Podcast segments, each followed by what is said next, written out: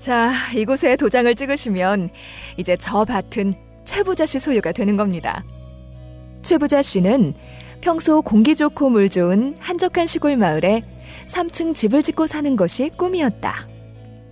이 꿈을 이루기 위해 지난 20년 동안 열심히 일했고 마침내 개울이 마주 보이는 산 아래 경치 좋은 곳에 집을 짓기 위해 밭을 구매했다.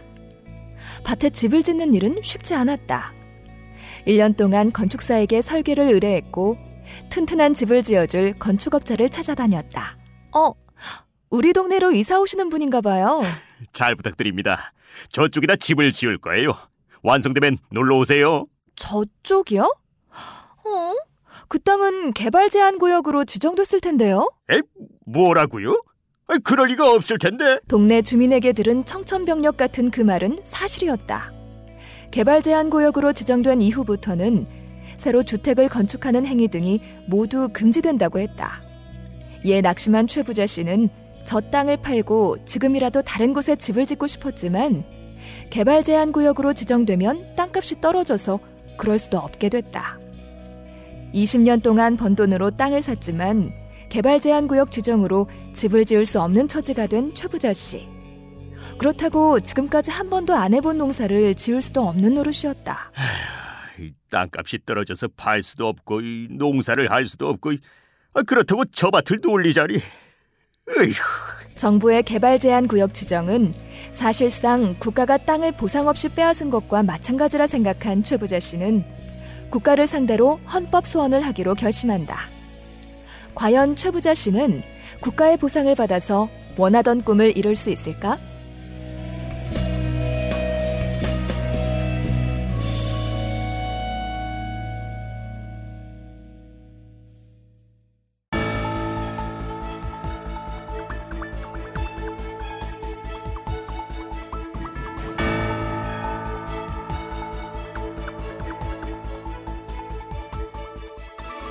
어려워 보이지만 편안하고 쉬운 법. 차갑고 딱딱하지만 우리 삶을 따뜻하게 만들어주는 편리한 법. 하지만 우리는 법에 대해서 얼마나 알고 있을까요? 다양한 사례를 통해 헌법에 좀 더 가까이 다가가는 시간, 알기 쉬운 헌법 팟캐스트 시작합니다.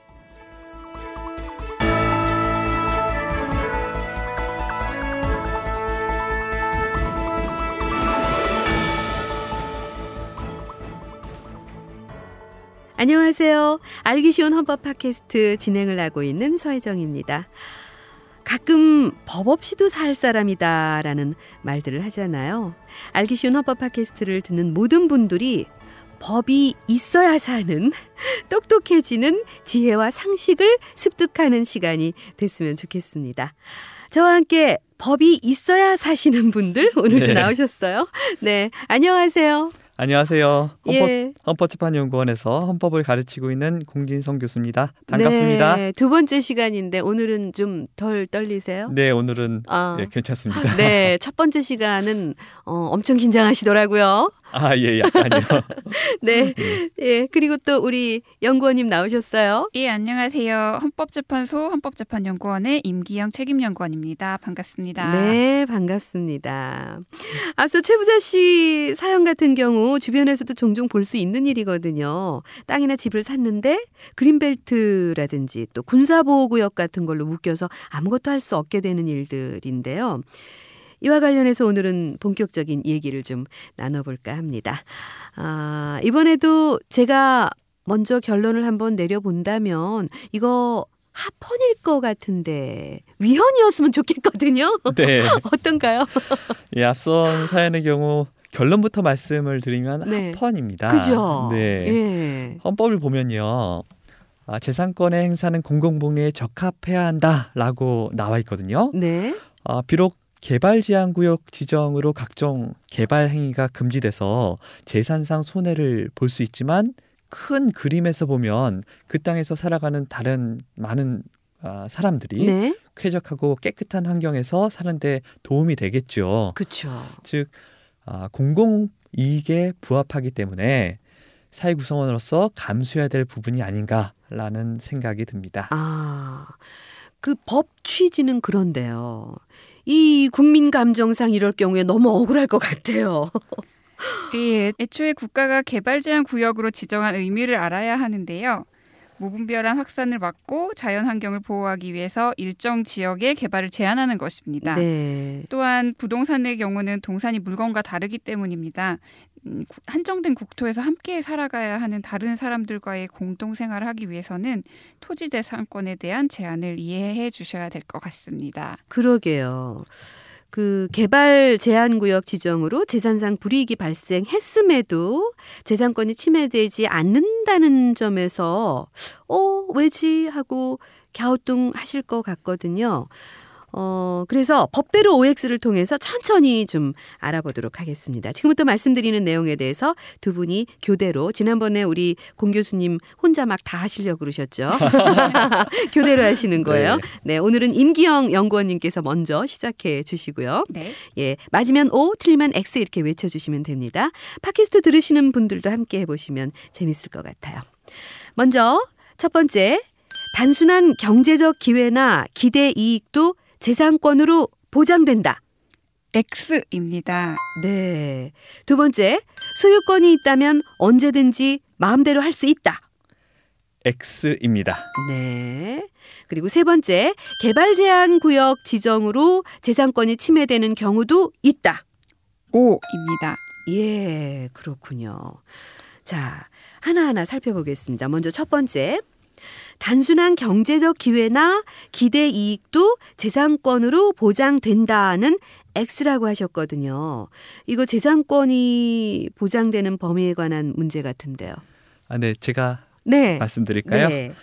아, 먼저 재산권의 개념부터 짚고 넘어가면 좋을 것 같아요. 네.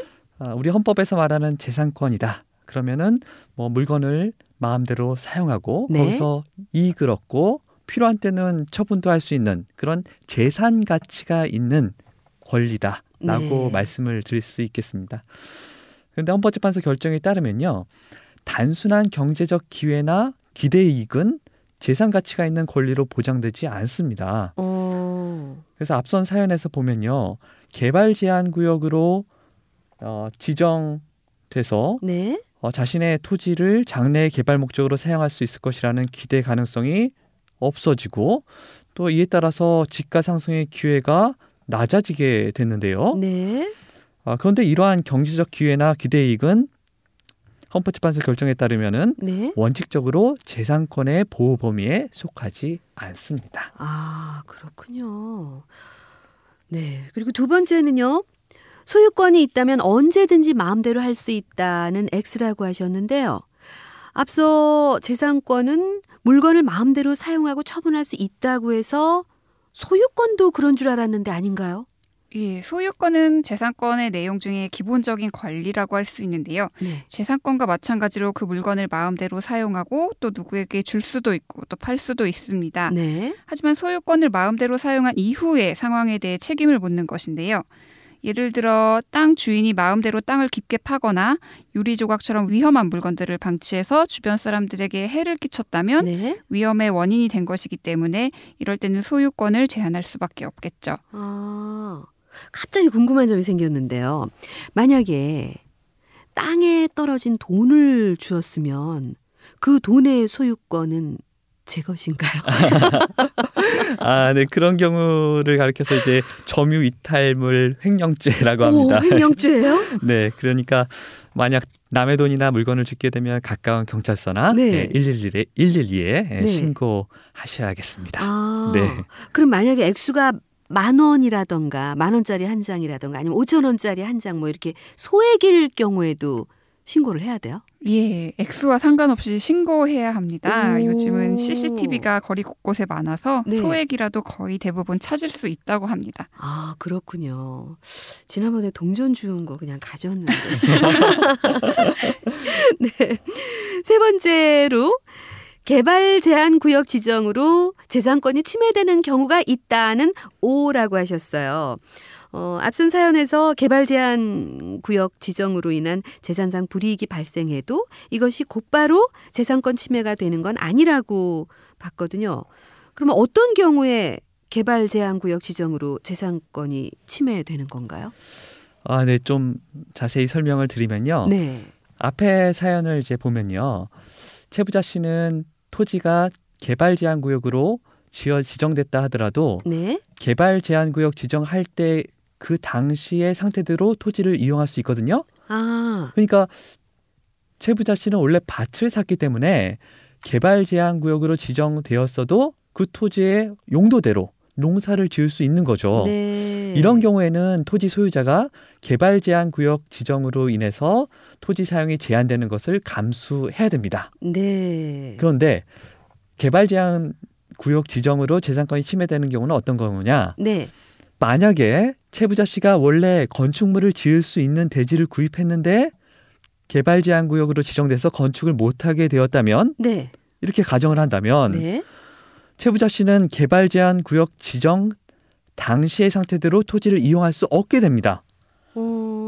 어. 건축할 수 있는 토지를 샀는데 네. 건축을 못하게 됐으니까요. 네, 네. 이런 경우에 보상을 해주지 않으면 토지 소유자에게는 가혹한 부담이 발생하기 때문에 재산권이 침해되는 경우라고 볼 수 있겠습니다. 그렇죠. 예. 옳으신 말씀입니다. 네. 네, 오늘도 이 법을 이해하고 배우면서 모두가 어울려서 행복하게 잘 사는 방법에 대해서 알아봤는데요. 자, 오늘 두 번째 시간이었는데 어, 임기영 연구원님 어떠셨어요? 어, 저는 오늘이 더 떨렸던 것 같습니다. 아, 그래요? 예, 뭔가 좀 알고 나니까 더 긴장되시나요? 예. 예. 음, 공진성 교수님은 어떠셨어요? 아 저는 두 번째라서 그런지 네. 좀 긴장감이 예, 많아되면서 오늘은 예, 뭐 좀 편하게 할수 예, 있었습니다. 편해 보이세요. 네. 예, 마지막으로 이제 한 말씀 드리자면요. 네. 예.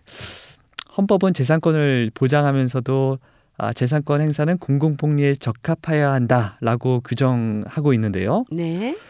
헌법에서 재산권을 보호하는 이유는 개인의 자율적 삶을 보장하기 위해서잖아요. 네. 근데 우리는 혼자 사는 게 아니라 공동체 속에서 사람들과 어울리면서 살아가죠. 그렇죠. 예. 그렇게 되니까 무분별하게 아, 재산권을 행사하는 것까지 보장한다면 결국 혼란과 갈등을 가져올 수 있게 됩니다. 그럼요. 그렇기 때문에 공공복리를 위해서 재산권의 행사에는 한계가 있다 라는 것을 아, 이 강의를 통해서 좀 이해하시면 네. 좋을 것 같습니다. 아 역시 교수님답게 마무리를 해주시네요. 그럼 또 연구원님답게 네. 마무리 좀 해주세요. 예, 어떤 사람이 땅의 소유자가 됐지만 개발 제한 구역 지정으로 인해서 원래 땅의 용도대로 사용을 할 수 없게 된다면 그로 인한 그 피해 부분을 모두 그 토지 소유자가 부담해야 된다라고 하면 지나치게 불공평할 수가 있습니다. 네. 그럴 경우에는 국가에게 금전적으로 보상을 요구할 수 있는 방법도 있으니까요. 마냥 억울하게만 생각하지 않으셔도 될 것 같습니다. 네. 억울하게 살면 안 되죠. 네. 네. 예, 근대 경험론의 아버지로 알려진 존 로크는요, 자연법 사상에 따라서 재산권을 이렇게 말했습니다. 모든 사람은 자기 자신에 대해서는 소유권을 가지고 있다. 그가 자연이 제공하고 그 안에 놓아둔 것을 그 상태에서 꺼내 거기에 자신의 노동을 섞고 뭔가 그 자신의 것을 보태면 그럼으로써 그것은 그의 소유가 된다. 라고요. 개인의 재산권, 소유권도 결국은 사회와 사람들 속에서 빛나는 가치가 되고 또 확장되는 것이 아닐까라는 생각이 들어요. 헌법재판소와 함께한 알기 쉬운 헌법 팟캐스트 오늘은 여기서 마치고요. 헌법과 관련된 다양한 정보는요. 헌법재판소 홈페이지 www.ccourt.go.kr에서 확인하실 수 있습니다. 함께해 주신 공진성 교수님, 임기영 연구원님 고맙습니다. 네, 감사합니다. 감사합니다. 네, 수고하셨습니다. 다음 시간에 또 다양한 생각들로 찾아뵙겠습니다. 감사합니다.